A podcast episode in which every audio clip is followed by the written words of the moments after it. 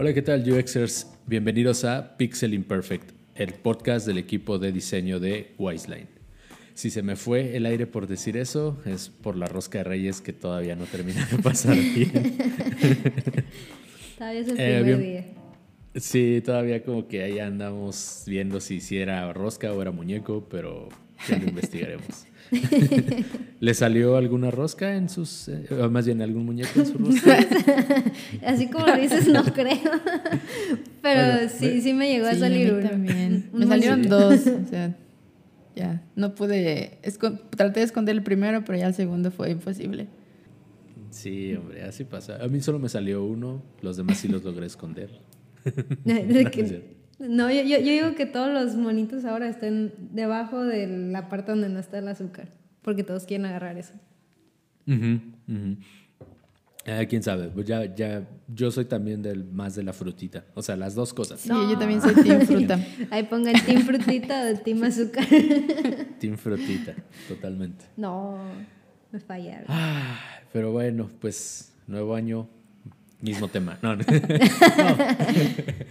no, no es mismo tema. Al contrario, creo que, creo que este, este tiempecito que nos fuimos de vacaciones nos sirvió también entre esa organizada que tenemos de pronto como para ir viendo para dónde van los temas y, han salido cosas interesantes. Y nada, eh, bienvenidas eh, Miriam, bienvenidas Dani, creo que no las presenté por estar hablando de comida como el buen gordito que soy. Pero bueno, el día de hoy pues vamos a retomar esa serie de temas ah, que nosotros llamamos futuros del diseño porque son variantes o áreas, por así llamarlo, porque no, me gustaría llamarlos trends, pero sí son eh, pues partes del diseño eh, que creemos que van a ser muy influenciadas en, mediano y largo plazo y bien que también van a definir cómo interactuamos con la tecnología tanto a nivel hardware como a nivel software. Eh, e incluso creo que hasta estaríamos hablando de traspasar la barrera del software, pero bueno, ya, ya, ya iremos platicando de eso. Entonces, como Sí, multiverso tecnológico. Si recordamos bien, eh, la primer plática fue acerca del metaverso, vimos todo lo que representa y todas sus implicaciones también en cuanto a tecnología, en cuanto a accesibilidad, ya estoy spoileando cosas, y después nos movimos un poquito para la realidad eh, aumentada, cómo es interactuar con la realidad y con elementos que nosotros ponemos ahí de manera artificial, si lo queremos ver así, y qué tan artificial va a continuar siendo en, próximas fechas. Y eh, justo, creo que todo eso converge en una bonita palabra que se llama accesibilidad, que por su definición de diccionario significa que sea accesible. del acceso. del acceso. Dícese del acceso. Sí, correcto. Y, es un chiste muy bobo si lo queremos ver así, pero la realidad es que sí, hay muchas acepciones y muchas definiciones de accesibilidad. Y, digo, ninguna de ellas es como la precisa o la correcta, puesto que se aplica a diferentes ámbitos de diferente manera. Pero por buena suerte tenemos una experta aquí que es Dani. ¿Quién? ¿Quién? ¿Quién es ella? ¿Quién es ella? Eh, y que nos puedes contar mucho más de, tu, o sea, realmente tener ya algún certificado, diploma, reconocimiento sobre accesibilidad que lo tienes tú, ya es bastante ganancia. Entonces, cuéntanos, Dani, ¿qué, qué, cuál fue tu acercamiento con la accesibilidad? ¿Cómo te fue? ¿Qué aprendiste? Pues Ilústranos, por favor. Les cuento entonces. Este, no, pues... Eh, la accesibilidad se fue dando, el tema de accesibilidad más bien dentro de lo que yo estaba trabajando hace mucho, eh, se fue acercando y fue dándole sentido a lo que yo estaba haciendo y dándole sentido a, a los usuarios, ¿no? Por así decirlo, porque yo solía trabajar en, con una compañía que estaba haciendo telemedicina y al principio me acuerdo que cuando yo entré como pues intern, la aplicación estaba a mis ojos de, de internet estaba bien, estaba bonita, estaba linda, Este, pero ya después eh, empezaron a ver estos tipos de problemas que veíamos pues en la tele, en las noticias, de que eh, había problemas con, no sé, eh, ver, ver, ver la pantalla en sí, o sea, que muchas personas desde, desde abuelitos o desde niños se les dificultaba mucho ver las pantallas de esa aplicación, pues, o de aplicaciones pues externas a, a telemedicina. Entonces nos hizo mucho ruido porque en Estados Unidos empezó, a, valga la redundancia, a hacer mucho ruido también eh, el hecho de que no estaba siendo accesible eh, para, para, los usuarios. Pues entonces de ahí nos empezamos a preocupar. Bueno, el, el CEO se empezó a preocupar porque había muchas demandas a otras aplicaciones de que eh, no pude, no sé, ordenar esta pizza porque no veía un botón y, y, ahora no me dejaste comprar mi pizza y te voy a demandar. Entonces muchos, muchas empresas empezaron a, pues, a friquear ¿no? con eso. Entonces de ahí empezamos nosotros a investigar más como diseñadores y, y desarrolladores, más acerca del tema, cómo podíamos arreglarlo, cómo podíamos mejorar la aplicación sin necesidad de cambiarla y darle un giro de 180 y que los usuarios ya no supieran de qué era esa aplicación. Entonces de ahí vimos que pues la accesibilidad era más que nada describir cuántas personas pueden usar la interfaz y eso implica personas de diversos tipos con diferentes capacidades y habilidades, ¿no? Como la visión, la audición, la parte de movilidad, lo cognitivo, etcétera, ¿no? Y, y, obviamente saber diferenciar que la accesibilidad y la usabilidad son diferentes porque pues la usabilidad sería lo que tiene que ver con los diseños, ya sea si son efectivos y eficientes, pero la accesibilidad por el otro lado pues nos ayuda pues a referir si todos esos usuarios pueden acceder a ese tipo de diseños, a ese tipo de experiencia y que encuentren ese producto o servicio eh, pues una manera más fácil de usarla sin tener que sentirse excluidos, ¿no? Que ahí también eh, podemos ir de la mano con el diseño inclusivo, que eso podemos hablarlo después. Este, y, está interesante. Este, Y, y, ya, o sea, de, todo este rollo que dije eh, en la empresa que yo trabajaba de telemedicina, eh, nos sirvió mucho tomar un curso de accesibilidad y el cómo mejorar la aplicación sin necesidad de cambiarla al 100%, sino mejorarla. Este, de acuerdo a eh, cómo cómo hacer que las personas con discapacidad visual o que no podían ver los colores igual que otras personas como normalmente las ven, cómo podríamos hacer esos colores que fueran, pues no sé cómo, no sé cómo decirlos, que fueran, pues bonitos, por así decirlos, pero que sirvieran, pues, porque eh, si, si pones, no sé, un botón naranja con los labels blancos, dices, ah, pues, se ve bien porque a lo mejor tiene que ver con el branding y lo que quieras, pero si lo llevas a un, a un ADA compliance, que es donde puedes ver si el contraste está bien para tus usuarios con pues, debilidad visual, te va a decir que no está bien. O sea, se ve bonito, pero no te van a, te van a ver un cuadro naranja ahí nada más. Entonces, nosotros teníamos que, como nuestro branding era ese color naranja, era de que, pues, ¿qué hacemos? O cambiamos el color a un color secundario que nosotros ya teníamos y o hacer a lo mejor más oscuro, pues ese naranja, ¿no? Pero en sí implicaba mucho el, el, hacer cambios pequeños, eh, pero que para otros ojos iban a ser muy grandes, ¿no? Iban a servir más. Íbamos a evitar a que gente se confundiera al momento de, de empezar a usar, pues desde el inicio de la pantalla hasta terminar el servicio que era usar, eh, eh, estar cara a cara con un doctor en el celular, ¿no?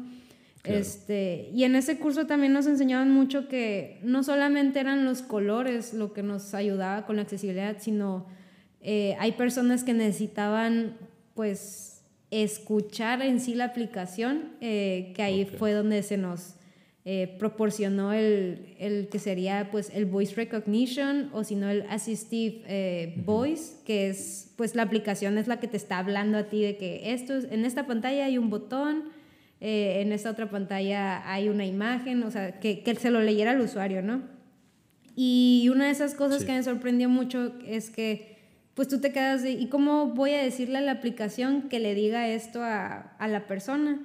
Ahí es cuando nosotros involucramos a los devs para decir, para, para ayudarnos a cómo podríamos pues descifrar ese, ese misterio, ¿no? Y lo único que nos dijeron fue que mientras ellos estaban construyendo la aplicación, nosotros en la, en los, la interfaz y los mockups que nosotros estamos haciendo, nosotros teníamos que hacer el labeling desde cero, el cómo iba a ir escrito. Por ejemplo, en vez de que en tu, abres tu Figma y el icono que tenías en el botón se llama Icon Copy 2, ya no podías hacer eso, ¿no? Tenías que poner desde, desde cero, ponerle icon, eh, no, tenías que poner, no sé, eh, go to icon, o sea, primero qué se, qué se significaba ese icono y después a qué acción iba a ir, o sea, tenías que hacer los labelings muy específicos para que ahí el desarrollador hiciera un, por así decirlo, un copy-paste a lo que estaba construyendo y así fuera más fácil también para ellos desarrollar lo que es el, el Assistive Recorder y todo eso. Entonces, es, está muy amplio eso, eh, lo, lo, que es lo de accesibilidad, pero realmente sí nos sirve mucho a, a, no excluir a las minorías, ¿no? Y, no, y evitar esos problemas como el que ya había dicho al principio de la pizza que demandaron, esa pizzería tan... Que, que, tiene ahí un, un nombre muy común. Entonces, eh, pues ya con ese susto muchas empresas empezaron a, a mover eso de accesibilidad porque no lo habían tenido, tomado en cuenta, pues muchos era de que, ah, se ve bonito este color o va con el branding y todo, pero no se daban cuenta de que si en realidad funcionaba para todos, solamente como que hicieron su usuario promedio o su persona promedio y de ahí se basaban en hacer toda la aplicación. Entonces ahí es cuando el tema de accesibilidad ya se tiene que ver un poquito más en serio pues, de lo que ya está. Sí, ya se me secó la voz. Todo bien. ya, se escuchaba borroso con razón. De al revés. Tiene, tiene, tiene, si te das cuenta, ahí también ya estás tocando otra, otra acepción que es bien importante, que es la regulación dentro de las tecnologías, ¿no? O sea, como tú lo dices, uh, suena, suena bonito decir, oh, sí, vamos a, a ocuparnos de la accesibilidad, pero realmente una compañía lo, lo, adoptó hasta que vio a otra ser demandada por, por ello, ¿correcto? Y, y, es, claro, y es, y es eso, o sea, es como de, ¿quién regula ahorita la tecnología, sabes? O sea, ¿quién, quién lleva como todo ese track de tu información, de, como tú dices, ¿no? Si realmente se están respetando, o sea, si, si de, de verdad estás construyendo un producto usable, o también estás haciendo uso de, patrones de diseño como para cambiar el, ¿cómo se llama? El comportamiento de los usuarios, pero bueno, esos son temas más densos. Eh, yo tengo un par de, un par de puntos buenos respecto a la accesibilidad, pero me gustaría saber si tú, Miriam, has, has, tenido algún contacto con accesibilidad o has trabajado algún proyecto que te involucre como tal, no. O sea, no he leído mucho al, respecto, pero la verdad no he tenido la oportunidad de trabajar en un proyecto así. Lo que pasó em, muy curiosamente fue en la compañía que yo trabajaba, igual como que el, color base era el naranja. Y pues básicamente hacíamos mucho, muchos diseños con ese color, incluso teníamos em, una paleta de, de, un, de una nueva como guía. Eh, súper brillante, ¿no? O sea, habían azules muy brillantes, verdes, amarillos, y eso lo empezamos a utilizar en, en, la aplicación. Entonces, realmente estábamos, o sea, como diseñando de manera normal y un, un dev eh, se me acerca y me dice, oye, eh, este es el hexadecimal del, del color, ¿verdad? Y dije, sí, es ese, ¿no? Y no sé, me llamó la atención eh, yo pensé que había sido a lo mejor un, un error en, en, que yo había escrito mal el color o, el programa estaba eh, dándole un color incorrecto, algo así. Le pregunté eh, por qué, ¿no? Y dice, ah, bueno, es que yo no veo ciertos colores, entonces realmente no sé a qué color uh. se están refiriendo, ¿no? Entonces ahí la verdad eh, fue como un, una cachetada a todo nuestro trabajo porque realmente pues claro. nosotros como diseñadores eh, de interfaces y de usabilidad, pues siempre nos enfocamos en el usuario y las pruebas y las entrevistas y todo, pero realmente no nos ponemos a pensar en ese grupo que sí tal vez es, es minoría, pero a final de cuentas también tiene necesidades y, y debe de poder completar sus tareas, ¿no? Entonces, em, aprendí muchísimo de, esa, de, de, de este D porque le empecé a preguntar, ¿no? Oye, ¿cómo le haces cuando diseñas las pantallas, no? Y me dijo, bueno, no es que eh, he aprendido que este como verde se refiere más a este hexadecimal y cosas así. Le dije, la verdad está súper difícil oh. poder eh, primero interactuar con uno así y después tener que tú ser el encargado de, de hacerlo, ¿no? Entonces nos empezamos a dar cuenta que a lo mejor muchos errores que encontramos eh, con ese dev que a lo mejor nosotros pensábamos que era porque era distraído, era porque realmente no le estábamos ayudando ¿no? a, esas cosas. Entonces, em, creo que se deja pasar mucho, mucho por alto este, este tema y como dice Dani, ¿no? A partir de eh, una demanda, se, em, otras empresas empezaron a hacer algunas cosas, pero pues también no es tan difícil, ¿no? Hay, hay patrones y hay eh, pautas para que podamos ser accesibles sin necesidad de que nos cueste más dinero o de que eh, tengamos que tener algún, eh, alguna demanda para poder ayudar realmente a todas estas personas, sobre todo con un producto que em, puede que llegue a ciertos usuarios que, que, que sí sea necesario, incluso hasta obligatorio, tener como estas reglas de accesibilidad. Sí. Oye, y, tú, y tocaste un tema bien interesante porque todos pensamos, digamos, de adentro hacia afuera, ¿correcto? De, desde los que hacemos el producto hacia los que van a utilizar el producto. Pero te das cuenta de ese, de ese pequeño sesgo que abriste de alguien que está haciendo el producto también, estaba siendo marginado por esos por esas malas prácticas, o no sé si llamarlas malas prácticas, pero por no tomar en consideración eh, la accesibilidad. Y es eso, o sea, digo, a mí siempre me gusta como llevar los escenarios al límite, ¿no? E imagínate que tú nunca tienes esta conversación con el dev y que de pronto te quejas con eh, tu director porque el dev no se está poniendo las pilas, tal, tal, tal. Y eso hubiera desencadenado en pensar que es un mal desarrollador o que está haciendo mal su chamba, cuando realmente lo estamos dejando fuera nosotros, ¿no? Entonces... Incluso hay un, leí un artículo en Career Foundry que eh, el, la, la, que escribió el artículo pues acerca de accesibilidad y inclusividad en el diseño, había dicho el que si no incluimos, si no incluimos intencionalmente, mm. el riesgo de excluir va a ser involuntario pues. Y ahí es donde entra el diseño inclusivo, o sea, este, es donde va más allá de la accesibilidad porque la accesibilidad te asegura que tu producto pues va a estar utilizado por tantas personas como sea posible, ¿no? O sea, desde que en especial con personas con necesidades, capacidades diferentes o simplemente habilidades o impedimentos eh, específicos, especiales, diferentes, es algo, ¿no? Algo, mm, por más chiquito que sea, es un impedimento.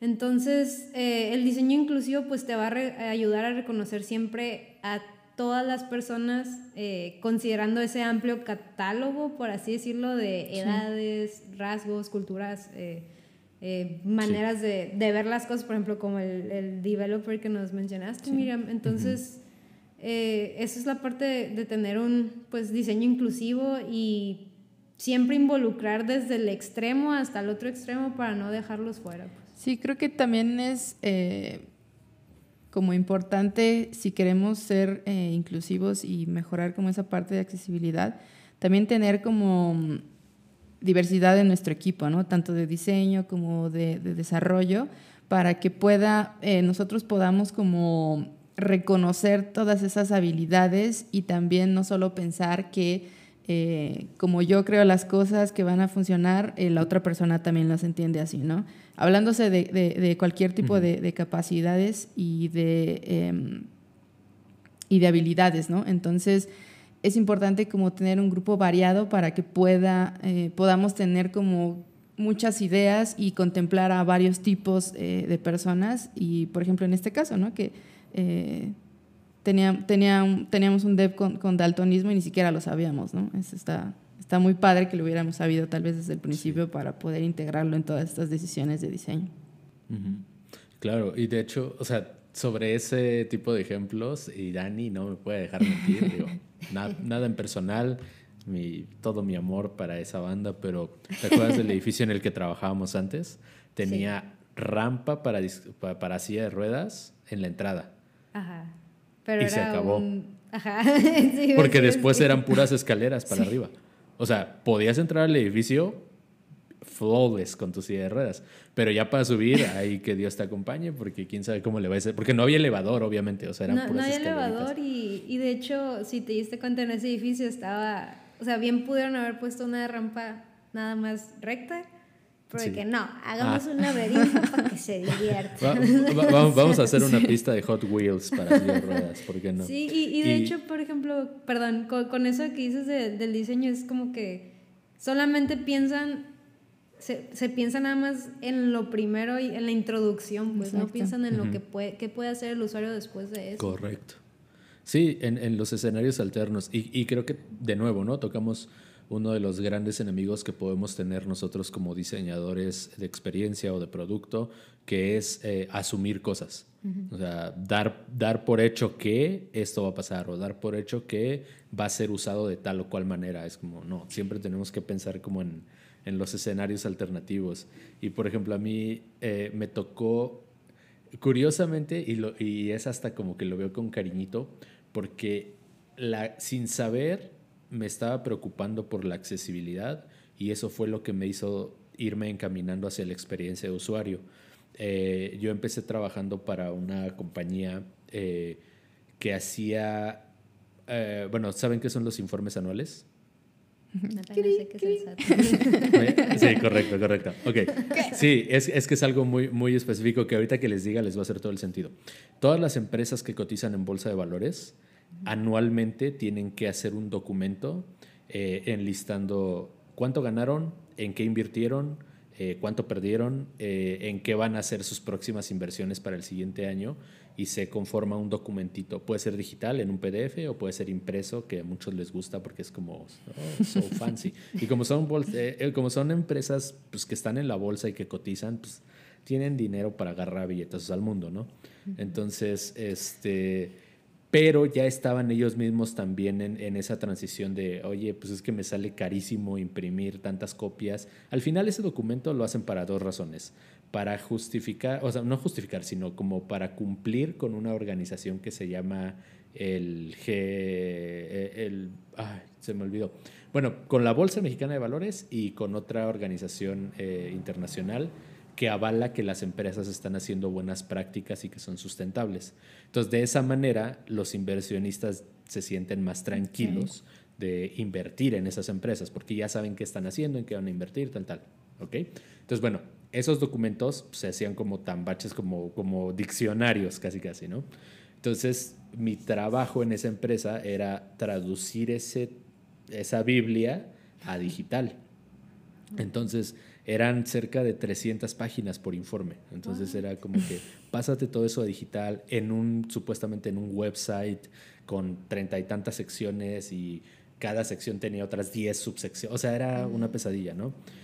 Pero ahí me encontré con la limitante de que la mayoría de estos usuarios, al ser corporativos, eh, no utilizaban Mac, solo utilizaban Windows y utilizaban Windows viejitas que estaban controladas por el sistema de, la empresa, entonces no podían tener acceso, ajá, no tenían, no podían tener acceso a ciertas eh, herramientas o ciertos scripts, entonces teníamos que hacer como el scope súper limitado. Y luego ya empezaron como que lo querían en dispositivos móviles y tal, tal, tal. Entonces, como que ahí fue cuando yo me empecé a preocupar, ¿no? Y aparte, o sea, seamos honestos, ¿no?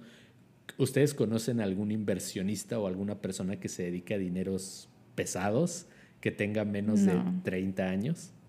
O sea, realmente ya son personas tirándole allá 50, 60 años. Entonces de repente si les ponías una letra chiquititita no la iban a poder leer. Eh, y ahí fue cuando yo ya me empecé a dar cuenta de, un mm, momento, yo nada, más, yo nada más estoy diseñando cosas. O sea, ya me estoy preocupando porque sea legible, porque sea accesible, porque lo puedan navegar, porque lo puedan entender. Y en ese momento yo no sabía que estaba haciendo experiencia de usuario. Yo, yo, para mí yo estaba haciendo informes anuales en web, ¿sabes? Entonces, ahí fue cuando me empecé a dar, dar, dar cuenta de eso, ¿no? Y, y, ahí tocamos lo que tú decías, o sea, es muy importante eso que dijiste, Dani. Si no los incluyes activamente, los estás ignorando. Y, Y uff, eso, eso sí toca un tema bien difícil porque aquí en México como que no, no tenemos tanto esa cultura, ¿no? Estamos, o sea, ahora sí que estamos acostumbrados a como que a ser medio maltratados, ¿no? Pero en otros países tipo Estados Unidos o en Europa, o sea, sí se dan casos de que la gente demanda compañías grandísimas y ganan esas demandas porque la ley, digamos que, bueno, digamos que es diferente la ley, ¿no? Y digamos que allá, pues se han dado esos casos. No, aparte porque también siento que tiene como todo el sentido, ¿no? O sea, eh, el hecho de que tengas como un, producto o algo que no sea accesible para, para todos, pues ahí sí hay un problema, ¿no? Porque eh, tal vez lo podemos considerar como minoría, pero realmente hay un montón de cosas que digamos ya si lo pones en suma, hay, es un montón de gente a la que estás ignorando, ¿no? Incluso ni siquiera tiene que ser eh, como con alguna discapacidad, ¿no? Tiene que ser con eh, cuestiones de género, de raza, de edad, o sea, como con un montón de cosas que ahí sí ya cuando te pones tal vez a, sumar a todas esas personas, pues sí es una, ya, ya deja de ser una minoría, ¿no? Y pasa a ser como algo que, que debe ser eh, obligatorio para que eh, todas las personas puedan usar el producto. Incluso, por ejemplo, el, el tener un, para poder tener un, pues un diseño inclusivo, estaría bueno tener un equipo también inclusivo, ¿no? O sea, un equipo muy diverso, así como dijiste, de cultura, edad, género, raza, o sea, que nos ayude a sacar como que mejores ideas y evitar esos prejuicios pues individuales, ¿no? Que tenemos cada quien de que, ah, como yo sí veo este color, pues Exacto, lo voy a poner así. Es como que no. o, por ejemplo, en parte del diseño inclusivo también hay algo que es por ejemplo, hay, hay, una página global cualquiera, ¿no? Y te dicen de que a lo mejor eh, quién eres, eh, si eres mujer o hombre, si estás con familia o no estás con familia. Sí. Y, y, usan, y, y, hay un método que usan que es la abstracción, ¿no? Que esta nos ayuda a representar como que el número de personas o el número de rasgos y a partir de esa representación realista y detallada nos da, nos permite pues a los usuarios que adapten esa imagen a, sus propias vidas e identidades, ¿no? De que puedes poner dos lapicitos y, ah, yo me identifico ahí porque soy yo y, mi pareja acá, o un lapicito porque estoy soltero y ahí le picas, ¿no? Entonces, eso está chido también, o sea, empezar a hacer esas abstracciones para incluir a los demás sin que se sientan como que excluidos sí, también. Sí, correcto. justo yo recordé que hace como dos años di una, una plática igual de, de clavadito yo con la, con la realidad aumentada. Más bien, yo, ajá, sí, sí, creo que era eso. Este, pero mi tema de, de, inicio, bueno, más bien no de inicio, sino más bien mi narrativa era cómo bajar las 10 heurísticas de usabilidad que tenemos en las, en las interfaces, pero a la realidad virtual o realidad aumentada, ¿correcto? Entonces, eh, empezaba con un ejemplo muy, muy trivial, si ustedes quieren, pero se fue o sea, fue, para mí fue como revelador, ¿no? Que es, eh, curiosamente, es mi, mi suegro. Eh, eh, y fue, fue, más bien, no fue intencional que se dio este caso. una de sus hijas le regaló una, un asistente virtual de voz para que pudiera aprender y apagar sus luces y le mandó unos focos inteligentes también a la par. y, y, o sea, yo, y yo ponía en mi, en mi presentación así como el dispositivo, el asistente de voz y el foco. Y porque aparte eran como las marcas top, ¿no? O sea, las marcas más comunes que conocemos. Y era así de, oye, pues hay compañías grandes detrás de esto, ¿qué puede salir mal, no? Todo. A la, a la, mera hora, en, en, mi ejemplo práctico, y, fue, y, y, me enteré pues porque yo era el de sistemas que tuvo que ir a ayudar ahí, ¿sabes? Eh, estuvo un poco difícil para, para, el señor configurar el dispositivo porque no se acordaba de su cuenta, porque no veía las letras, porque pues para él un asistente de voz es algo que no, no está en su realidad, ¿no? Y luego una vez que ya se ponía el foco inteligente, se tenía que configurar primero en la aplicación nativa del foco y luego esa aplicación se tenía que conectar con la aplicación del asistente de voz y luego donde se apagara tantito el foco, o sea que tú lo apagaras manualmente, se desconfiguraba todo y tenías que hacer toda la configuración de nuevo. Y digo, para mí, una persona que trabaja en tecnología y que hace diseño, digo, es tedioso, pero bueno, en lo que me acostumbro a darme mis manazos y no apagar el foco manualmente está bien. Pero, y el ejemplo que, y las preguntas que yo hacía es como de, ¿creen que el Señor de verdad va a tener la, el tiempo, la paciencia y, y, el, la interés de estar haciendo eso? O sea, ahí realmente lo estás excluyendo. Y por supuesto que el Señor tenía eh, o bueno, tiene la, la, capacidad económica para seguir comprando focos y switches y cosas inteligentes, pero si de entrada, para aprender, si de entrada le das esa mala experiencia y le, le, pones todas esas barreras, por supuesto que no le va a entrar a la tecnología y vamos a seguir con ese mito de la tecnología es cosa del diablo o es cosa de la chaviza, ¿sabes? Y es como, no, la, la realidad es que si nosotros trabajáramos en hacer las cosas un poquito más sencillas cada vez, eh, es, eh, eh, sería como romper esas barreras que lejos de... Vamos, no, no, nada más estamos excluyendo al decir no, no, no puedes ver la interfaz, ¿no? También el hecho de hacer los procesos complicados y de cambiarle el modelo mental a las personas, eso también es parte de, la, de, la, inclusión. hace poquito teníamos también dentro del proyecto en el que estoy ahorita, teníamos esa plática, ¿no? De que cómo debería de ser el, a nivel contenido, cómo debería ser accesible. Y entonces estábamos hasta bromeando, ¿no? De el, el, el copy para el call to action debería de ser, este, lo quiero, lo, compra, eh, lo, compro ahora, lo pago. Este, el de términos y condiciones debería de ser, sí, jalo. este, este, el cancelar debería ser, Nel, no, paso. O sea pero bueno, de, de, ese juego, de esa burrada salió el, sí, también a nivel contenido podemos excluir, ¿no? Si nuestra comunicación no es clara, si de repente decimos, al aceptar este botón, negarás que aceptas, es como, no, a ver, simplifica, simplifica por favor, y sé claro y consistente con, con toda tu comunicación a través de tus productos y plataformas. Sí, de hecho, está interesante lo que acabas de mencionar sobre el, asistente, porque también ahí como hay, hay un tema todo de, inclusividad, ¿no? De cómo las asistentes empezaron a tener voz eh, de mujer, ¿no? Porque se acostumbra que a las mujeres se les tiene que mandar y ellas van a hacer todo. Entonces, em, pues Google, ¿no? Empezó a, a, a, ahondar más en el tema y pues ahora ya puedes como configurar, configurar qué tipo de voz sin tener que decir que es hombre o mujer, ¿no? Incluso tienen como estos colores donde tú puedes elegir qué tipo de voz te gustaría eh, que te hable y, y, digamos, eso también es como todo un tema de, de, inclusividad que a lo mejor no tiene que ver tanto con, con el que puedas o no usar un producto, sino que te sientas cómodo utilizándolo porque pues va contra, con, va más bien, va con tus valores, ¿no? O sea, va eh, te ayuda a sentirte mucho más cómodo y era algo que también había, había leído, ¿no? que em, la inclusividad y la accesibilidad no significaba que eh, utilizaras un producto fácil, ¿no? sino también que te sintieras seguro, que te sintieras bienvenido para eh, seguirlo utilizando y obviamente confiar también en que esas personas que están trabajando para crear esos productos pues están pensando en, en, en todos los demás, ¿no? Sí, y que, y que realmente estés proveyendo el valor que se supone que deberías de proveer, ¿correcto? Porque eh, es como tú lo dices, eh, de nuevo, ahí voy de fanboy, pero con, con, con Siri siempre has tenido esa opción de que sea hombre, mujer, le puedes configurar hasta el acento, que sea británico, que sea latino, que sea no sé qué.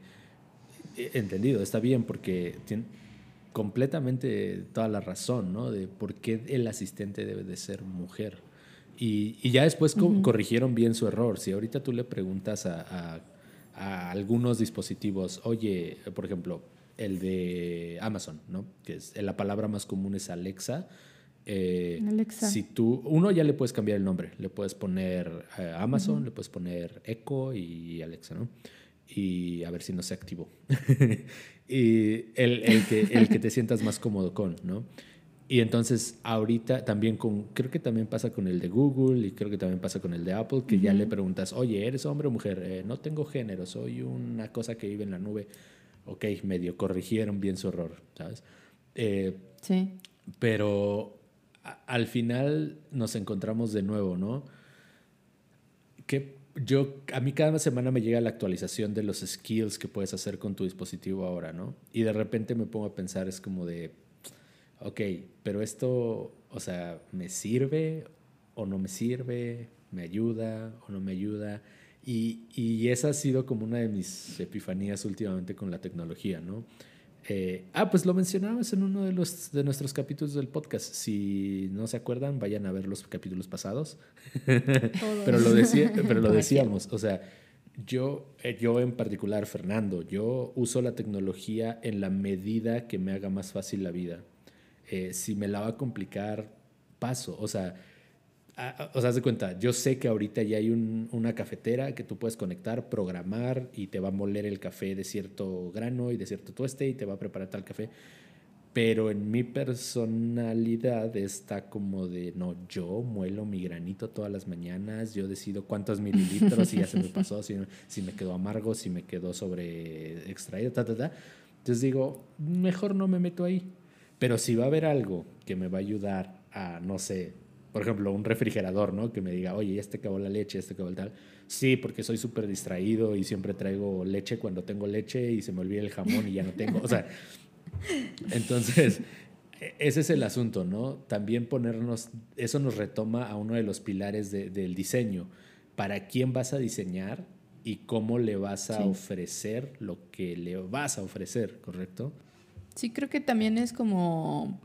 Em, súper importante que empecemos a tener como estas em, pues ideas y todo en la vida diaria, ¿no? A lo mejor alguna, alguna empresa es muy cerrada o algo así, pues tenemos miedo como de hablar y decir, oye, ¿sabes qué? Eh, yo encontré un usuario que pues no puede utilizar este producto. Entonces, creo que también está en, en nuestra, em, o sea, como en nuestro trabajo poder alzar la voz y pedir que se incluyan estos procesos de, de inclusión y de accesibilidad a, a, la vida diaria y a todo lo que hacemos en el trabajo, porque puede ayudar a un montón de personas y también nos puede ayudar a ser incluso más sensibles, ¿no? que era de lo que yo he em, dicho en varios, en varios este, episodios, de que hay que ser un poco más empáticos y, eh, y humildes con, con, con todas las personas, porque al final nosotros estamos en una posición muy diferente a, otras, ¿no? Entonces debemos de, parte de nuestro trabajo es hacerles más fácil a ciertas tareas, entonces al nosotros em, como que empoderarnos de ese tema y poder hacerlo, eh, creo que trae un beneficio, ¿no? Ya si, bueno, la empresa o algo así, pues no te dio las capacidades y las herramientas para poder hacerlo, bueno, eso ya se queda ahí, ¿no? Pero de tu lado o de nuestro lado hubo ese primer acercamiento a que las cosas se hicieran de cierta forma y sobre todo que se hicieran bien. Sí, sí. Sí, y aparte, incluso como, pues, por ejemplo, yo como, como diseñadores, stakeholders, no sé, marketers, desarrolladores, pues nosotros tenemos la habilidad, pues, de poder cambiar las cosas y darle ese nuevo giro, ¿no? O sea, esto implica también mucha responsabilidad eh, al influenciar en las decisiones pero esta es la manera en la que nosotros podemos beneficiar a las personas sin excluirlas, ¿no? Este, también siento yo que debemos de tomar en cuenta que la inclusión está desde el principio del diseño, desde el mero, mero núcleo. Porque ya sea que estés mejorando una pantalla pues de inicio o estés mejorando la compra, como dice Fer, que lo pago, lo quiero, así. O simplemente de búsqueda, pues tus usuarios se sienten excluidos, si se sienten excluidos de la experiencia, de seguro la van a borrar la aplicación y tú vas a decir que no me quiero ir, señor Stark. Entonces, entonces hay, que, hay que pensar que pues debemos de garantizar ese proceso y que tenga en cuenta más factores pues humanos y no deje a nadie atrás. Y especialmente en sí, no, no quiere decir que todos somos minorías, o sea, pero en sí no excluir a nadie, pues, o sea, no hacer menos a nadie porque al final de todos, realmente no, no sabes a, a ciencia cierta así sí, sí, sí, ¿no? sí, así sí es cierto, ¿quién va a ser realmente tu usuario? Probablemente tú nada más hiciste eh, tu persona eh, general, super wow, que a lo mejor es un Steve Jobs mini, no sé, 3000 y en realidad el que la está usando más es alguien que no tenías tomado en cuenta. Entonces es llegar de un extremo a otro sin excluir a nadie y y siempre tomar en cuenta todas las diferentes habilidades y capacidades que cada quien tiene.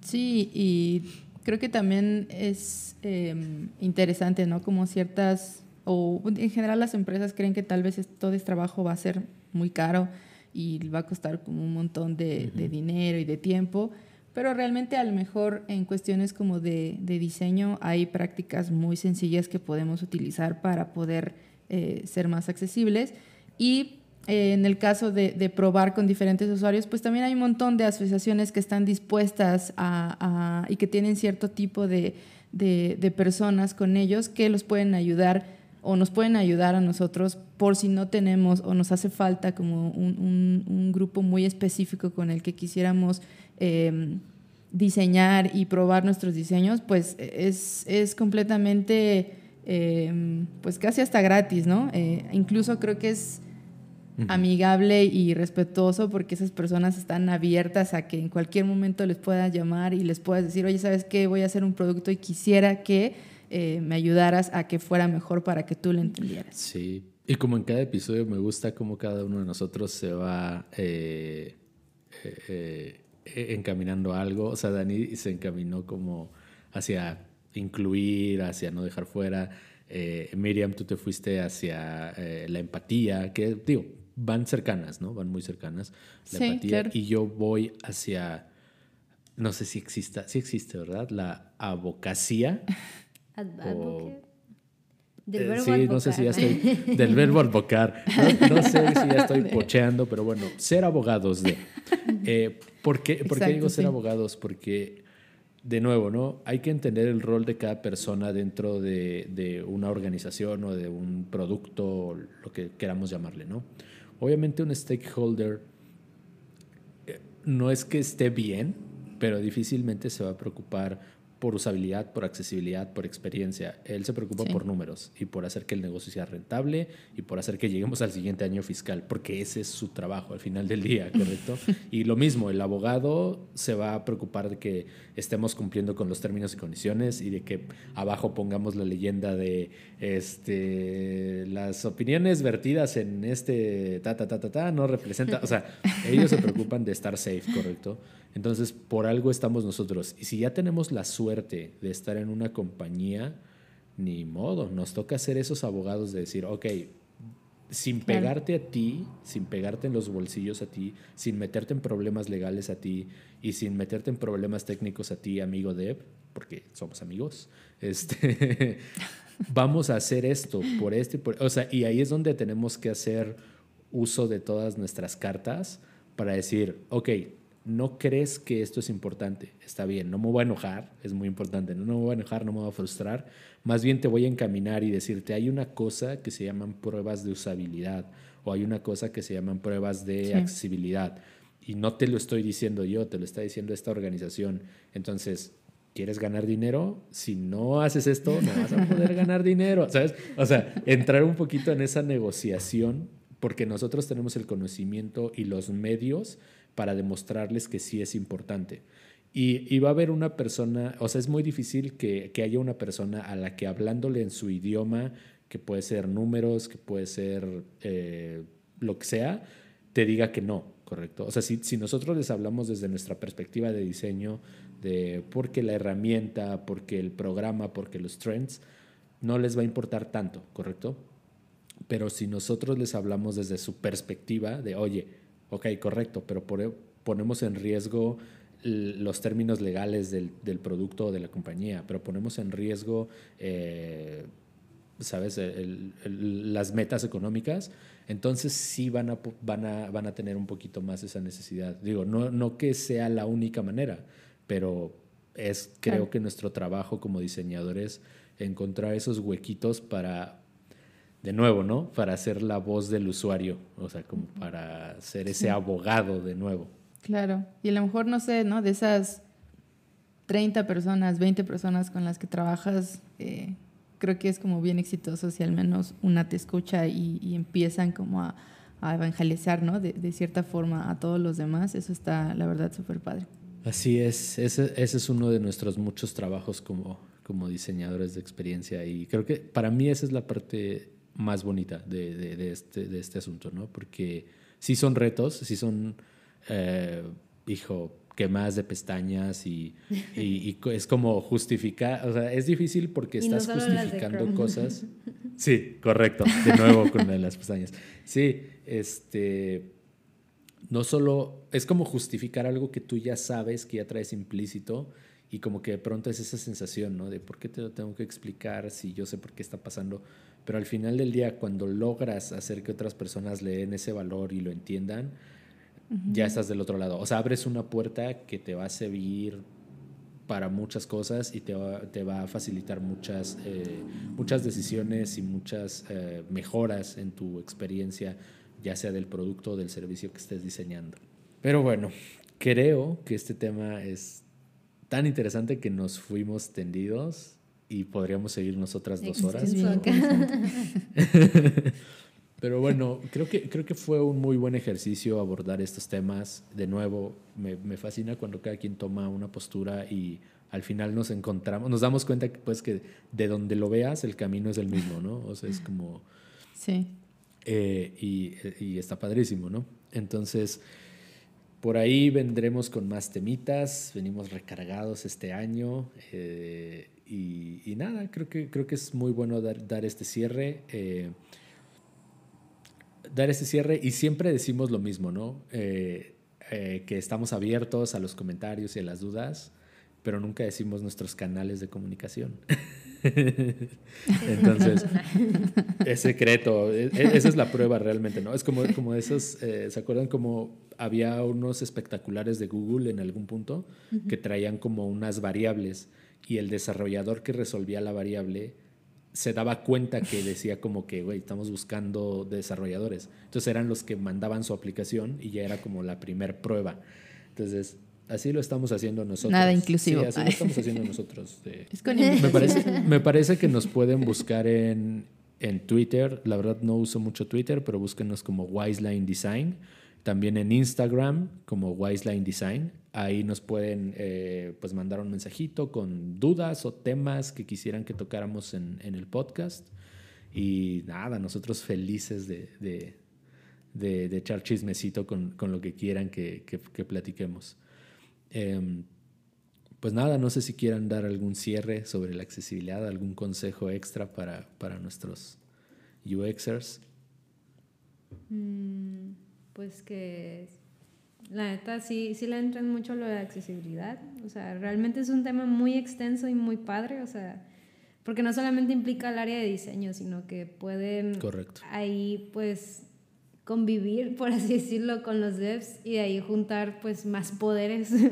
y van a ver que, sí. que si desde un principio eh, se basan mucho en la parte de accesibilidad en el diseño, no van a tener problemas más adelante, tanto para su producto como sus usuarios. Sí, creo que, eh, o sea, como si les interesa ese, ese eh, tema, hay un montón de información eh, que pueden consultar para, para poder hacerlo. Y como dice Dani, ¿no? Igual y ya eh, lo practicamos tanto día a día que se vuelve como algo súper normal y algo que vamos a ir haciendo eh, todo el tiempo y de cierta forma también vamos a, a unir al equipo para que no solo los diseñadores pensemos así, sino también eh, todo el equipo de, que esté a cargo de algún producto pueda, pueda pensar en esas partes de, de inclusividad y accesibilidad y pues al final trabajamos para los usuarios ¿no? y, y, debemos de pensar en ellos. Correcto, trabajamos por y para los usuarios, por cursi que suene. Exacto. Y nada, pues yo como, como último me gustaría lanzarles ese, ese reto a todos ustedes. Eh, sometan su producto a esas pruebas. O sea, digo, aunque no, en su tiempo libre ahí, en un ratillo que tengan, hay varios sitios que, sí. que si tú leas como pruebas de accesibilidad, llamémosle si es un sitio web o una aplicación, y subes unas pantallas o, o das la vista de tu sitio web y te da un estatus de ah, qué tan accesible está siendo, qué tan visible es, qué tanto los colores y el contraste que estás usando, tal, tal nada más como para ver si sí de verdad lo están haciendo bien o qué cosas pueden si mejorar. Y al final eso puede ser una herramienta para ustedes de llegar mañana a su equipo de diseño y decir, tenemos que mejorar la accesibilidad porque Exacto. los de Wiseline me dijeron que la mejoráramos. este, sí, correcto. Y, y, y, ya, ahora sí lo prometo, lo prometo, es el cierre. Como, como hay una, una frase de eh, Frank Chimero que dice People ignore, ignore design that ignores people. O sea, para pronto, si tú no pelas a tu usuario, si tú ignoras con tu diseño, no con tu producto a, a, tus usuarios, después ellos te van a ignorar a ti y te vas a quedar sí. sin producto, sin diseño, sin empresa, sin nada. Te van Entonces, a dejar en mirado. Te van a dejar en pedido, correcto. Muy bien, pues por el episodio de hoy ha sido todo. Yo fui Fer Ramírez. Dani Unzueta. Miriam Romero. Nos vemos en el siguiente episodio. Gracias. Bye.